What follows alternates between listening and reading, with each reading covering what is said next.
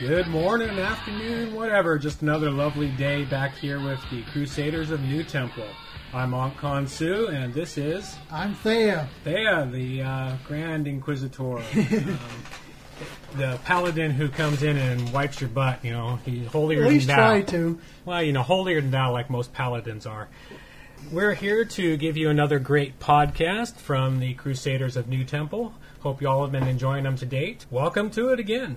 What we're going to cover in this podcast here is we're going to cover, first off, we're going to cover more secrets of making gold in the auction house to uh, earn the money your characters need without a whole lot of work. Then we're going to cover Yes, we're going to cover. I'm going to talk about being a paladin, a little bit about tree, the talent tree, and the different directions you you could go because you do at 10th level you have to make a decision, kind of, or you end up spending money respecing later on. So we'll talk about the talents for a paladin. And we're going to talk about the talents for a Rogue and some of the talent uh, the talent trees and what the specs uh, I consider are best, considering uh, Rogue is my uh, class of choice. Then we're also going to talk about cooking and some some of the great cooking recipes you can get out there. And then I'm going to talk about the battlegrounds again. You've heard me talk about how, how such a good idea, such a good idea to get into the battlegrounds, and that you can purchase some pretty nice items with the battleground honor points and your and the battlegrounds. And we're going to give some, uh, and I'm going to give you a nice walkthrough of the dungeons of the stockades. Uh, give you a bit about what I found when I went through the dungeon in the stockades, and we're also going to cover one other auction house item. Yeah, I'm going to talk about the auction house from the last time, the last podcast. Akan Su had covered how to set yourself up and get started in the auction house. That is something I hadn't done yet, really. I'd kind of just dabbled and played with it. Well, I did take my 24 level enchant uh, warlock and I set him up to start on the auction house. I'll talk about how well I did during the last two weeks. So that's pretty much what we're going to cover in this episode of The Crusaders of NuTemple. Welcome back. Okay, we're going to give you now a brief recap of uh, some of the things we've covered in our previous podcast so that you might want to go back and check them out. We have covered things such as what is a gatherer, uh, the auction house, We cover the crafting trades, blacksmithing and mining, um, skinning and leatherworking. And we've also covered the Deadmines in our previous podcast. So you might want to go back and check out some of our previous podcasts to find out some of the things we've covered. Granted, the earlier podcasts are going to be a little rougher, um, but as we do more of these, they get better and better. Yeah, you definitely do want to get the, especially get the last podcast where we started the one on the auction house, because I was talking to one of my friends in the game in the game last night, and he's just hit level sixty and complaining about not having enough money to get the stuff that he needs to get. And so I was talking to him about says you didn't listen to the last podcast, and then let him know that he really needs to start working on the auction house. And briefly in chat, just let him know how well I did which I'll cover here in a little bit. What is thy bidding, my master? Okay, well, I'm going to start off myself on the auction house here. The auction house, as you know, has uh, been very profitable for me. To date, in my month and a half of uh, glory in the auction house, my total clearing has been over 10,000 gold. And that's How long with you been doing it now? month and a half, six weeks. Six weeks, I've cleared 10,000 gold in the auction house. And I've uh, spent a fair bit on all my characters, uh, twinking them out, which has uh, been quite fun to be able to uh, do that. It means I don't have to worry about it because I'll just go make more in the auction house. At any rate, what I'm going to cover here on the auction house today is something that you need to do with your auctions every once in a while. And this is because as you're in the auction house, you'll keep posting and reposting stuff up into the auction house to resell it. Well, after a while, you'll realize that some things just won't sell. So, what you have to do is what I did this week here I let all of my auctions expire, every one of them. And then I went through the items and I disenchanted numerous of the items out for the enchanting stuff because I'd put them up into the auction house two, three, and four times. And so I ended up collecting a large chunk of enchanting uh, components. It's actually quite amazing the, the amount of enchanting components you get once you start disenchanting some of the uh, mid level mid level stuff.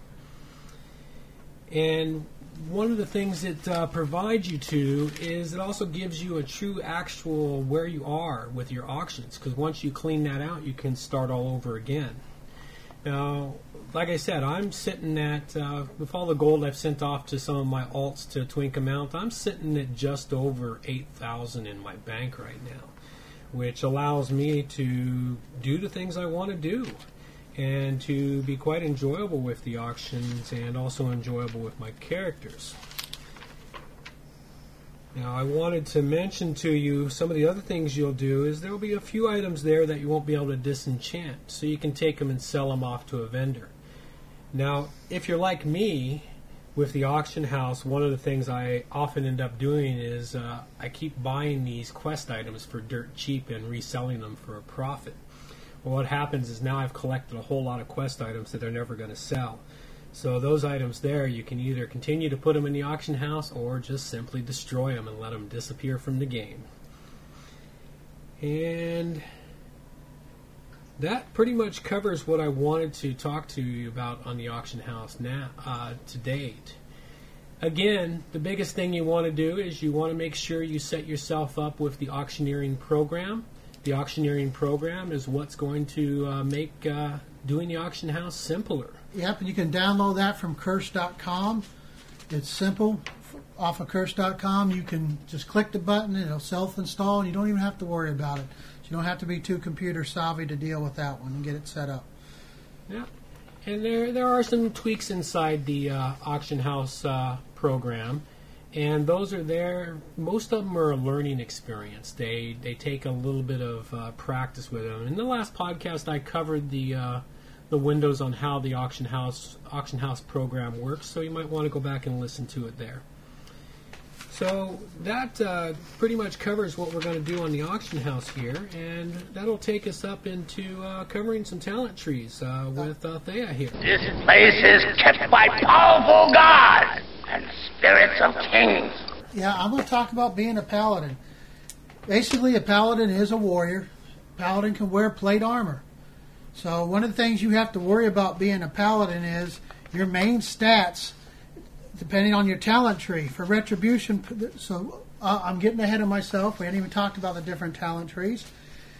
So we do know that you have a paladin. He can wear plate mail. So we're going to talk about the several different talent trees. You have retribution. You have holy, and you have protection. They mean what they holy means what it is. You're holy. You do a lot of healing. You're designed that retribution. The holy tree is designed to heal. Read holier than thou. Okay.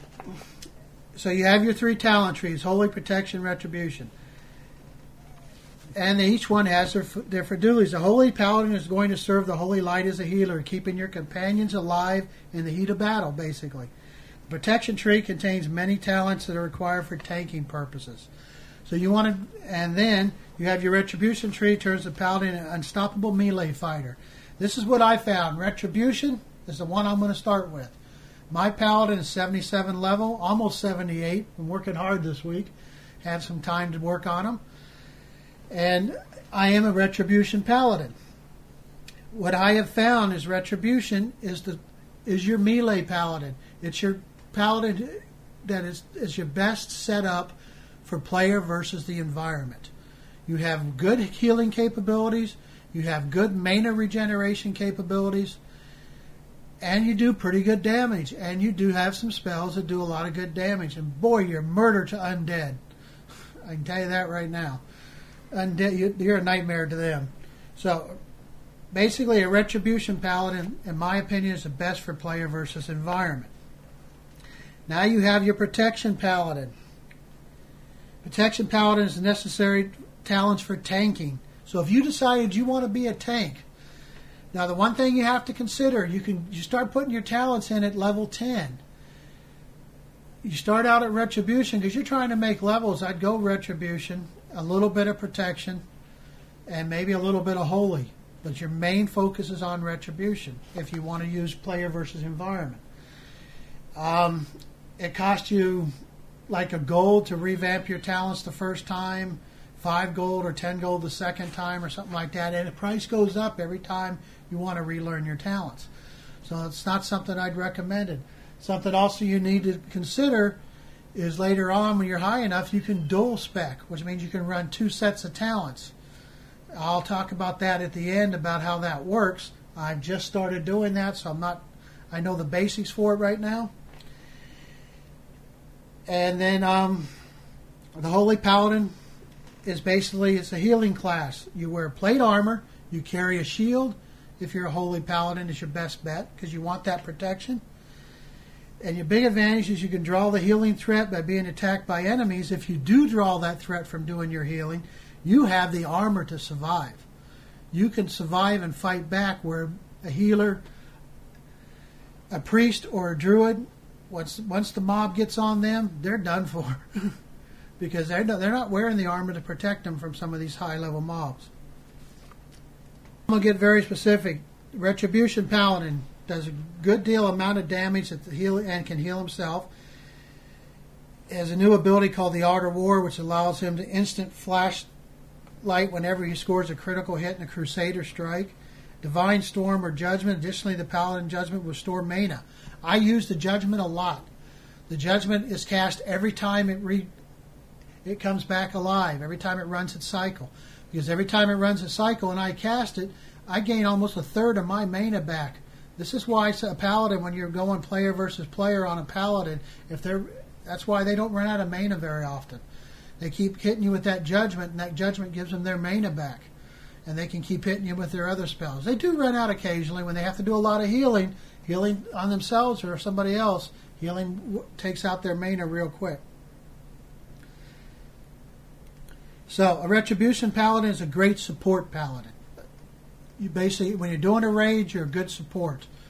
You do good damage, and you can get in there and do damage as support. You can heal occasionally when the healer in the group doesn't keep up with it with everybody else.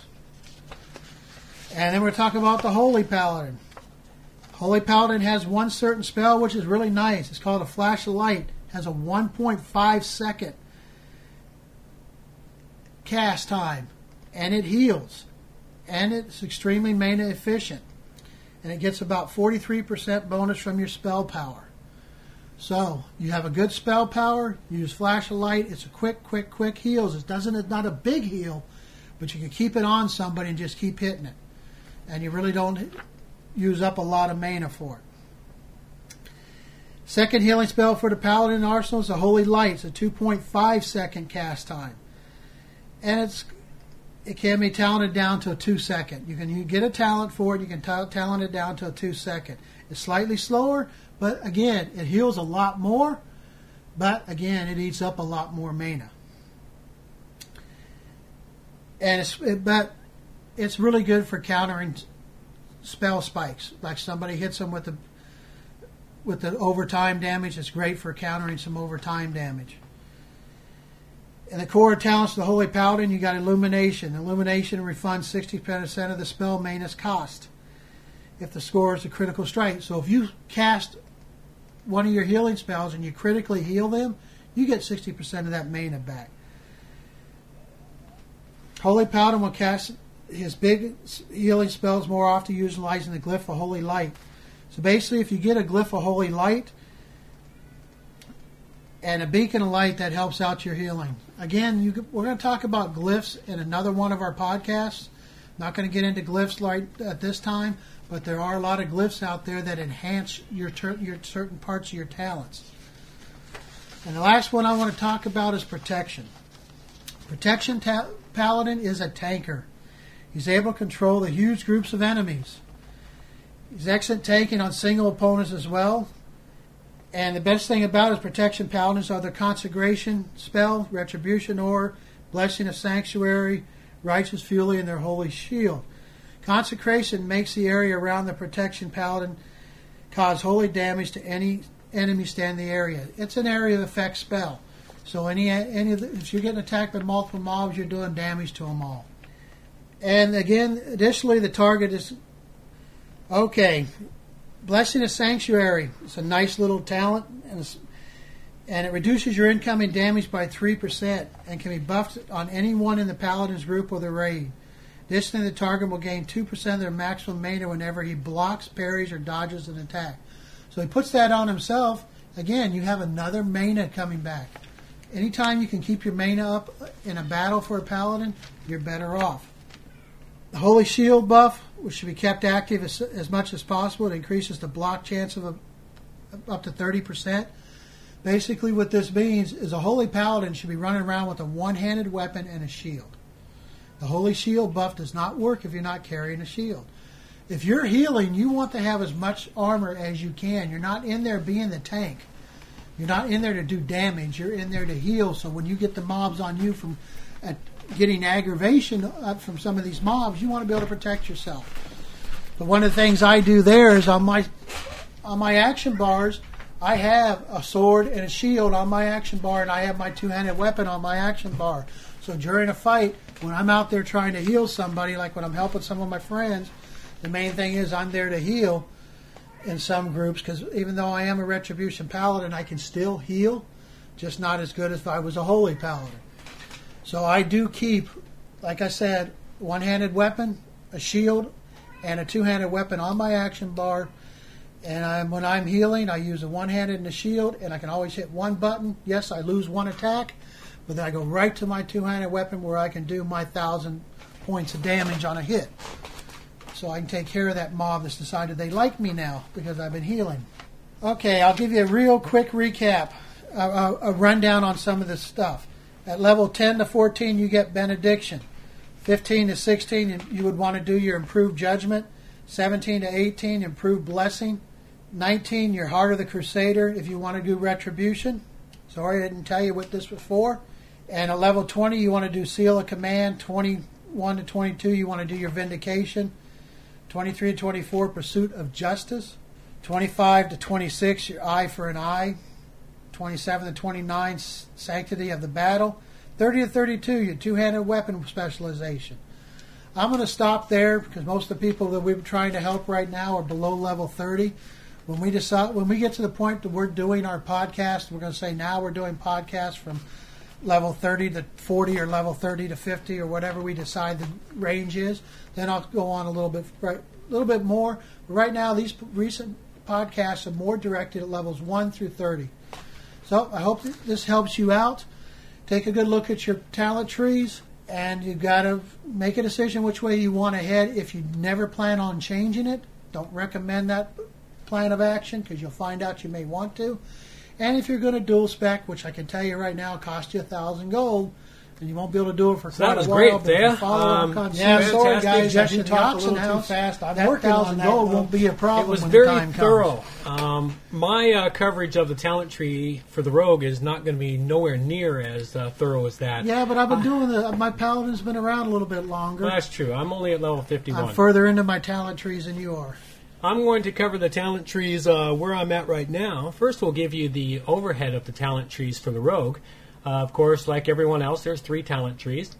The rogue has the assassination talent tree, the combat talent tree, and the subtle, subtlety con- subtlety talent tree. Wow, that's a tongue twister. Say that one ten times fast. At any rate, what we're gonna what I'm gonna cover here is with my rogue in particular, I use the subtlety talent tree. Mainly because in the subtlety talent tree it gives me the ability to do some wicked killing from the shadows and to just bring things down in wicked fast fashion. There are some talents in the assassination and combat talent tree that you would like click on and add to your uh, stuff although you're only going to use if you're going to do something like me head into the subtlety tree you're only going to use a few of the uh, items from the assassination and combat tree some of the advantages of the subtlety tree is when you start getting down the tree a bit, there is some fantastic improvements to your uh, tools, especially in your tricks of the trade, such as ambush and hemorrhage. These items here, when you get those, they do some wicked damage on your uh, on your uh, enemies when you manage to do them while stealthed. Not to mention they add you can use them to add distance to your dirty tricks such as blind and sap. Whereas when you start with blind and sap, they got a range of 5 yards. But by using the talent tree, you can move them all the way up to 15 yards range, which adds a measurable increase and makes it much easier to uh, attack your enemies and stop them. that's why these rogues in the battlegrounds have been getting my ass really good. That's why they get your ass really good. They they use that talent tree and they've got it extended out, and you come within 15 yards and they go zap. You're suddenly at a standstill. And you that go, 15 yards, I, I wager, it doesn't take much to get behind them. Oh no no no no! For a rogue, boom, 15 yards, he's right behind you. Because also in the talent trees, there's uh, ones to add additional range to your backstab and other stuff, so you'll be able to backstab from as far as 10, 10 yards away. Well, as soon as they hit 78, which will hopefully by the end of this weekend, I got to start playing my rogue some more. Yeah, so this is the reason for the talent trees, in my opinion, is to look through it and pick carefully through the talent tree as you go. Read it and see what it's going to be most advantageous for your class and your character. In fact, what you can do is you can head over to wowhead.com and use their talent calculator. They have an excellent talent calculator there to allow you to sort of experiment and see what talents would be the best ones for your class. So you can move through that line and improve your character class up. That's mainly what the talents are for: is to take your current your current abilities and expand them so that they so you make the best of. Them. So that's what uh, my pretty much my coverage of the talent trees on here. Um, what we're going to cover up next is we're going to cover up the battlegrounds, and Thea's going to cover this because he's really big into the battlegrounds. I've only stopped in there a few times lately, and all I've done is a few battles. Um, I just must be unlucky, or we just must be sad because I've never actually been on a winning team, so it's uh, kind of sucks. Hey, I won Warsong four times last night. Whoa! In a, Congratulations! in a row. For some reason, the horde just seemed to come in and kick ass in the battlegrounds. It's organization, and I'd love to get a group together. If any of you people live up that work, I mean, that listen to our podcast, would like to, are hitting in their 70s right now, because that's what I'm playing mostly, and are looking at battlegrounds and want to go in as a group, send me a whisper in the in, in the game sometime and see if we can get a group to go in specifically. I'm pretty sure the horde goes in as groups. Yeah. So they're all prepared. To, a lot of times they go in as a group, so they're all prepared and they talk to each other. Yeah, they seem to be well organized. Which is something we're going to have to cover in one of our next podcasts is Ventrilo, the capability of talking to other people without using WoW's talk, uh, chat uh, voiceover capability. yeah, Ventrilo is quite nice. Yeah, with Akansu and I use it quite a bit, even if we're not adventuring together. Advantage of Ventrilo, just to give you a quick one, is that we can load up Ventrilo. He can be off on one side of the world, me on the other, and we can still talk, and we're not in a group. So all they have to do is log into the Ventrilo account that that we have. Okay, so back to the battlegrounds. Here's what I did.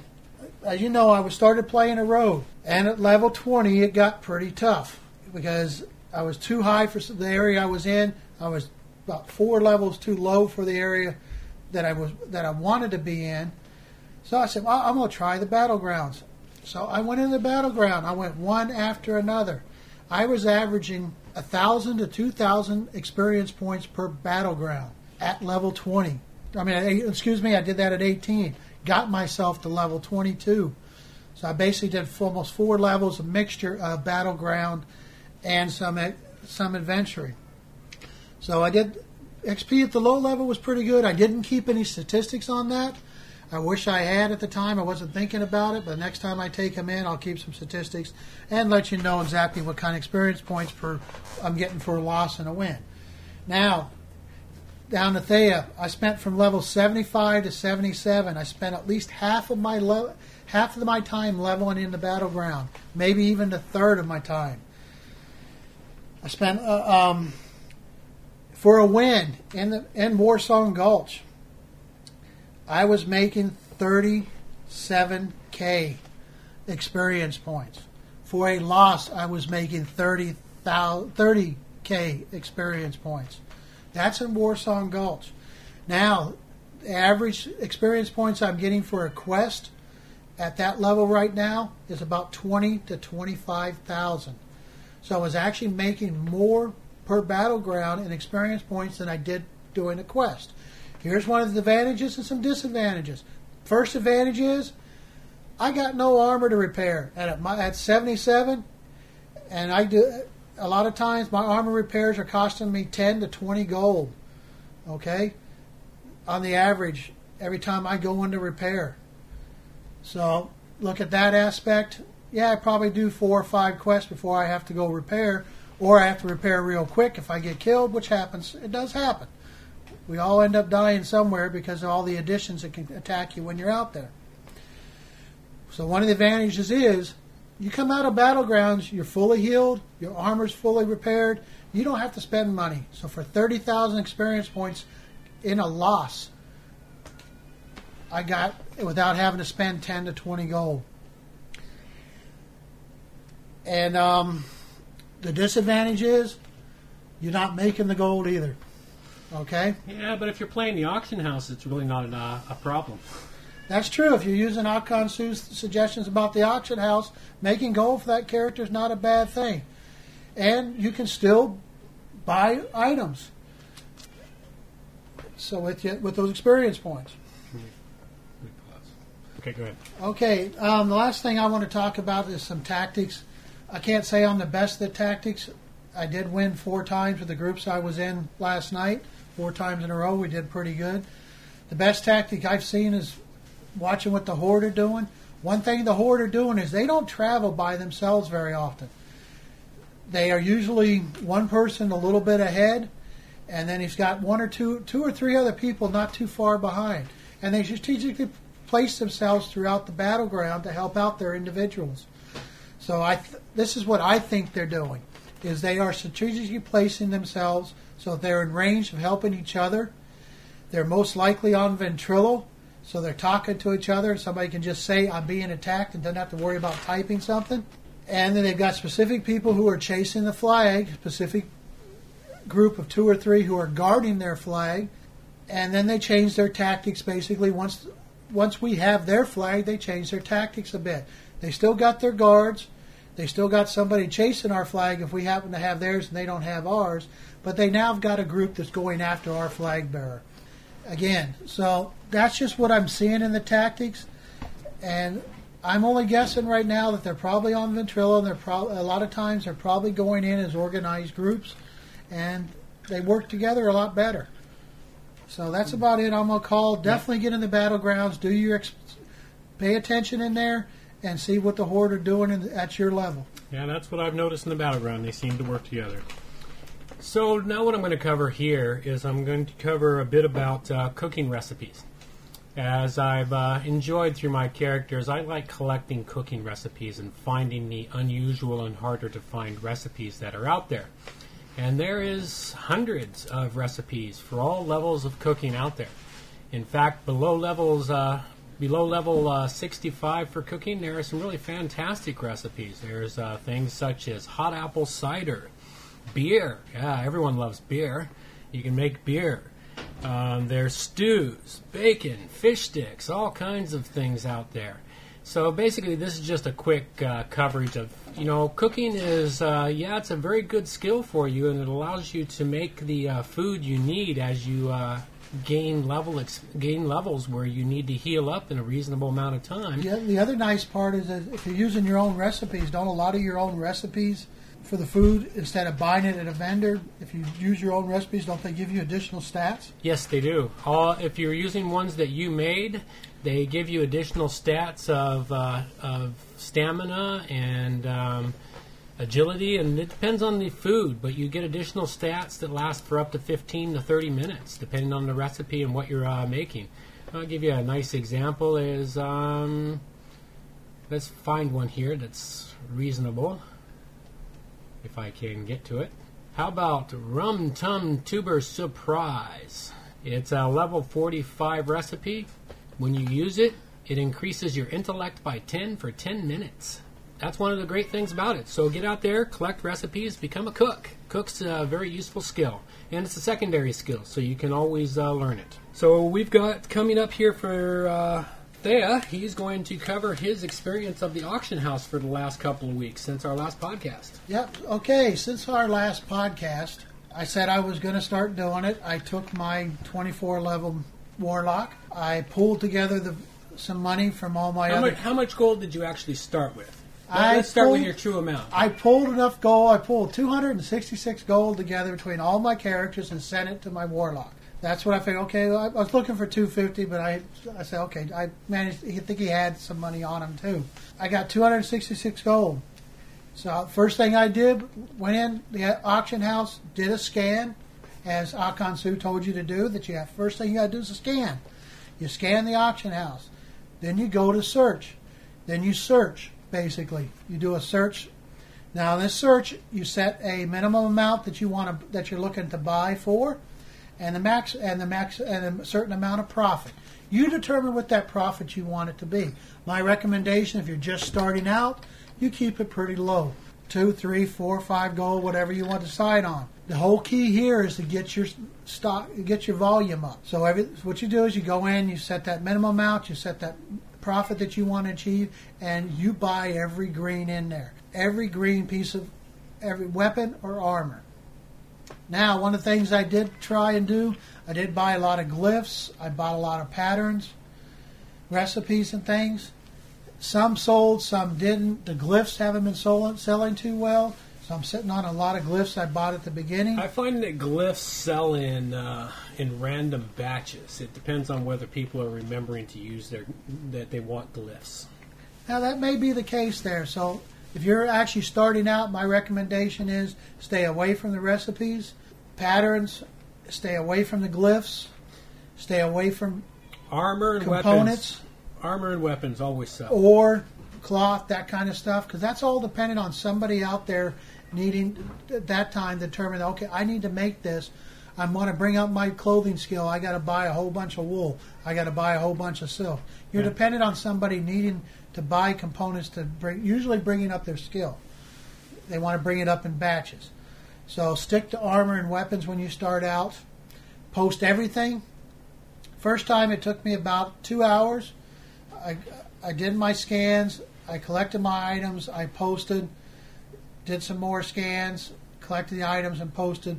Basically, I, colle- I, I bought enough stuff that filled up my mailbox, went in and posted that on that current scan, waited a little bit, went back, waited because you got to wait 15 minutes between scans.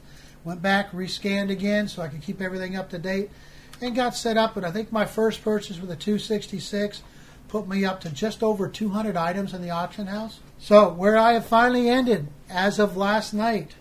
So it's two weeks. Two weeks to the day almost. Yeah, well, t- tomorrow morning would be two weeks exactly. So today is the day. So as of last night, I had 1,665 gold in my pocket, and I had 247 items pending in the auction house. And the last check I made, two of those still had gold coming from them. I had about 50 items that I needed to repost. So that's not too bad for So- two weeks worth So of work. basically, that's a fourteen hundred gold profit plus all the items that are still sitting in the auction house. Yeah, so they and some of those will sell, some won't. I haven't done too much disenchanting yet, but that's something I'm probably going to start looking at doing. Um, one of the things I've done a lot of is when I did get my first amount up there to over a thousand. I've been up over a thousand a couple of times so far, and it's the reinvesting that was why. But I've started buying a lot of blue items. So I'm probably running a third of my 250 something items, 247 items. I'd say 75 of those at least are blue items, and most of those are running from 50 to a couple hundred apiece. So he's investing in the high-end blue item stuff. I wouldn't recommend that really in the long term. If you if you it's a long-term thing. In the short term, if you want to get quicker profits, stay with the greens because the greens sell quickly because you got a lot of people in the levels that can use the greens. The blues can't be used until you're higher levels on a lot of them. Well, I've been buying a lot of them lower level blue items too, Yeah. not just sticking to the higher level. But it was something he's right about that. Akansu's definitely right. I've been looking at that. It's great when a blue one sells. I don't sell as much of them as I do the greens, and I was thinking about that. That that was probably the last time was You also got to look at what those blue ones sell for. You know, a couple hundred gold for a lot of people out there. That means lots of hours of uh, slogging it out because they haven't discovered the secrets yet of the auction house to make their money. And if too many people discover the secrets, well, you know, that just means it'll be harder in the auction house. yeah competition. It So- means we'll be driving the prices down. So that that covers the auction house stuff. We got one last piece to cover here for you, and that is the uh, walkthrough of the stockades in uh, Stormwind. Well, it's been a while since I've been through the stockades. You did that by yourself without. Well, I, yeah, I, I got bored last week, and I took my uh, my level 50 rogue through there to see what see what it was like. And of course, the stockades is a level 21 to 28 dungeon, so it's a low level dungeon, and uh, it's a relatively straightforward dungeon to go through. It's real easy to get there. It's just if you're in actual levels for the dungeon between 21 and 28, you will never be able to accomplish it on your own. If you're at 27, 28, you might be able to do it as a rogue. It's kind of iffy. Um, the biggest problem there is the way the mobs are set up in this dungeon. This dungeon is probably the easiest layout of all the dungeons I've been in. It's straight. You, it you- is a jail. They are pretty simple, Yeah. aren't they? you go into it. It uh, pretty much dead. You enter into it, and it pretty much dead ends into a room that you go to the left, you go to the right, two long hallways. Down the left is a hallway with some minor bosses and lots of mobs. Down the right is the hallway that leads to a room where the major boss is at in this dungeon. Now, these mobs are together, though. They're often two or three close enough together so if you hit one, the other two are going to come join in. It's almost guaranteed every time, unless you have the ability to pull one at a time, which takes a little effort. So you could do it singly if you know how to pull and pull carefully. But for the most part, you, you pull one, you're going to pull at least two. And they're all uh, elites. Every one of the mobs in there is elites, so they uh, do take some pounding to pound them down into nothing. And even with my rogue, like just uh, for the fun of it, I wanted to see what would happen if I took on six at once. Well, I had to use up uh, my healing stuff really quick to keep from getting killed, and I almost had to vanish. So, six six elites pounding on me at level 21 uh, can actually do some damage. I think I took they in there. I guess about level sixty-five or. s- I don't know. I think it was about seventy. Went in there to help somebody out, one of the guild members. I was thinking, okay, I'm level seventy. I'm going to run around and just collect them all up in in several rooms at once. Yeah. and get them out in the middle of the hallway and just area effect them out and pound on them. It worked, but I ended up healing several times during that battle with 10 of them on me. Yeah, it takes some effort. They do knock you down. They can hit you even at 70 level. They can hit you. And when you got 10 to 15 of them on you, they're whittling you down quick.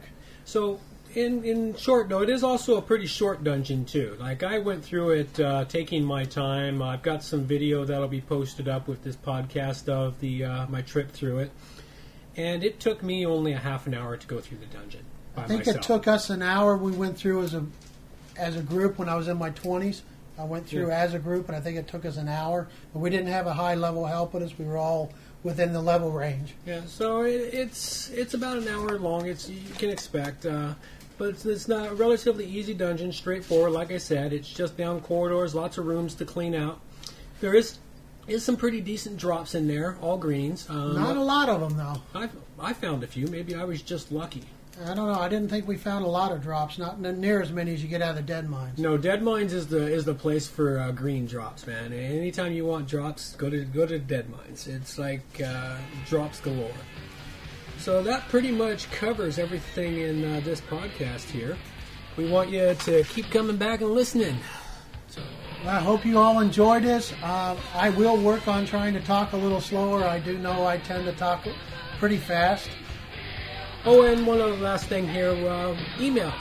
Send us email. We want your emails. Uh, good, the bad, the ugly. Tell us how we're doing. Tell us how we're not doing. Tell us how good we are, how we suck. Go listen to us on uh, iTunes. Subscribe to us. You know, let us know. Uh, send emails to uh, me at honkkonsu at uh, nutemple.com. And To Thea at nutemple.com. And that's T H A E L A H. so that's it. Until next time, the Crusaders of NuTemple.